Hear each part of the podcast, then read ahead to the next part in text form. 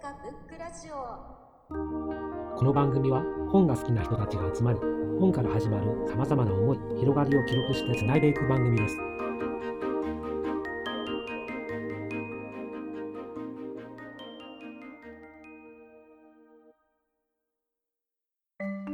あ今少年あやさんっていう方のエッセイをめちゃくちゃ読んでますね。なんかすごい良くて年明けからめっちゃ読んでますなんもうほんまに日記みたいなのが多いんですけどすごくなんですかこうすごい自分へのコンプレックスが強い方ですごいこう世界と自分との関係性とかに葛藤してはってそれがすごいなんていうんですかねしみるというかすごい分かるような気がしてなんか生きづらいよねみたいなのがすごい共感できてすごい読んでてグッとグッとくるというかですけどなんかすごく勝手にすごい親友みたいな気がしてて読んでてすごく楽しいです。